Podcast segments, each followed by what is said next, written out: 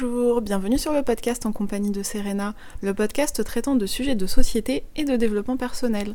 Pour plus d'informations sur ce podcast, je vous invite à consulter l'article associé sur mon blog serenamente.fr. Bonjour, bienvenue dans l'épisode 27 de ce podcast. Aujourd'hui, j'avais très envie d'ajouter un contenu audio au format podcast sur une pièce de théâtre que j'ai eu l'occasion de voir il y a quelques jours. C'est en effet une pièce de théâtre qui traite de nombreux sujets de société qui m'intéressent et qui m'interpellent. Je trouvais donc le support audio et le format podcast intéressant. J'ai donc été voir la pièce Le chômeur d'Arnaud Patron. Marre le chômeur, de quoi ça parle? Quand la pièce commence, on découvre une scène de la vie quotidienne avec des amis qui se retrouvent pour une soirée. L'ambiance est festive, quand soudain, on apprend que l'un des personnages, Malo, est au chômage. Forcément, ça jette un froid. Le spectateur suit donc Malo dans toutes les problématiques qu'il rencontre et qui sont liées au chômage. On se demande s'il va retrouver du travail, quand, comment, et bien sûr, scène un peu déroutante Puisque Malo a perdu l'amour de sa vie, il pense qu'en retrouvant du travail, ça pourrait changer la donne. Comme si, finalement, retrouver du travail, c'était être digne d'être aimé, peut-être.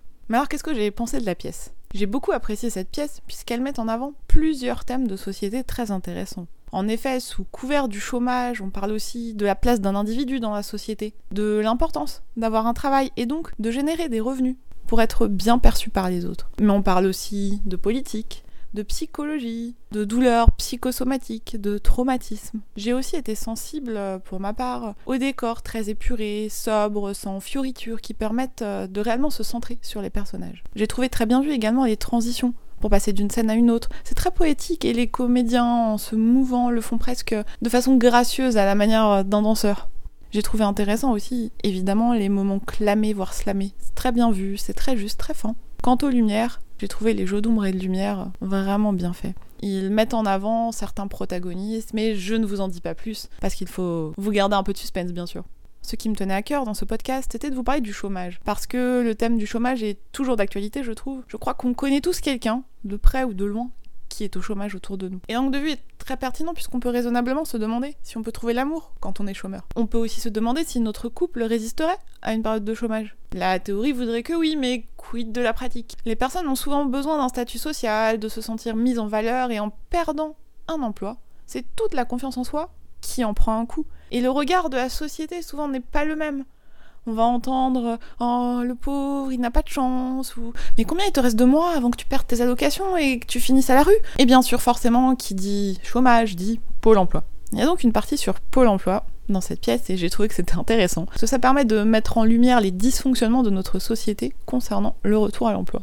En effet, certains candidats se voient proposer des postes qui n'ont rien à voir avec leur domaine de compétences qui est un petit peu problématique. On parle aussi des formations ou des entretiens d'embauche. C'est à mon sens criant de vérité, touchant mais sans tomber dans le pathos. Heureusement, la pièce comporte aussi des touches d'humour et vous n'aurez donc pas envie de vous jeter sous le métro à la sortie, pas de panique. Finalement, j'ai apprécié aussi le côté psycho, la dimension axée psychologie, VS psychiatrie, qu'on parle aussi des douleurs psychosomatiques, parce qu'on n'en parle pas tant que ça, ça reste encore un petit peu tabou dans la société, j'ai l'impression. C'est très intéressant et j'espère que cela permettra à certains de se rendre compte que la perte d'un emploi peut créer des problèmes psychologiques mais aussi occasionner des douleurs physiques. Bien sûr, les thèmes sont riches et variés, on ne s'ennuie pas. Il y a le petit clin d'œil aux prochaines présidentielles, par exemple, les ruptures sentimentales, l'amitié ou encore l'addiction aux réseaux sociaux. Et parlons-en. C'était un point intéressant. Parce que finalement, peut-être qu'on pourrait en tirer cette conclusion en ressortant de la pièce. C'est que si au lieu de passer notre temps le nez sur notre téléphone, à vouloir partager des moments de vie avec d'autres, on passait notre temps à nous centrer sur l'instant présent, en compagnie des gens avec qui nous sommes là tout de suite maintenant, peut-être que ça changerait un petit peu la donne. Et je crois que ça m'a quand même donné envie d'essayer de déconnecter un tout petit peu, puisque ça fait aussi partie de mon travail, je ne vous apprends rien, mais de déconnecter un tout petit peu des réseaux sociaux, de savoir débrancher un peu mon téléphone de temps en temps, parce que peut-être que je ne le fais pas assez. Et donc j'avoue que cette partie-là fait plutôt écho en moi. Finalement, à travers cette pièce, vous pourrez être amené à vous poser selon votre sensibilité et votre vécu plein plein de questions différentes. Quelle place avons-nous dans la société? Est-ce que notre place est définie par notre statut professionnel?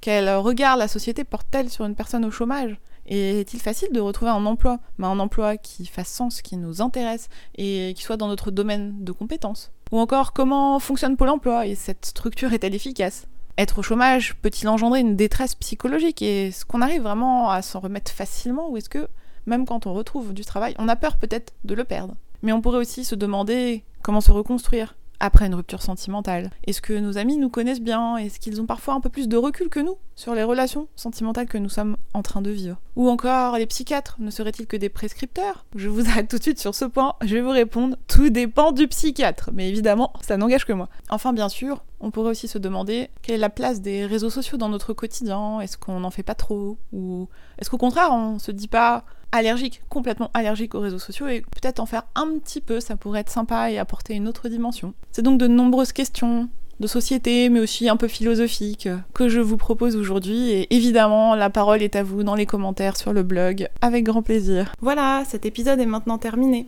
S'il vous a plu, n'hésitez pas à vous abonner. N'hésitez pas non plus à partager l'épisode sur les réseaux sociaux et à laisser un avis pour m'encourager. Le podcast pourra ainsi être découvert par d'autres personnes. Je vous invite également à consulter mes articles traitant de développement personnel sur mon blog serenamente.fr dans la rubrique humeur. À bientôt!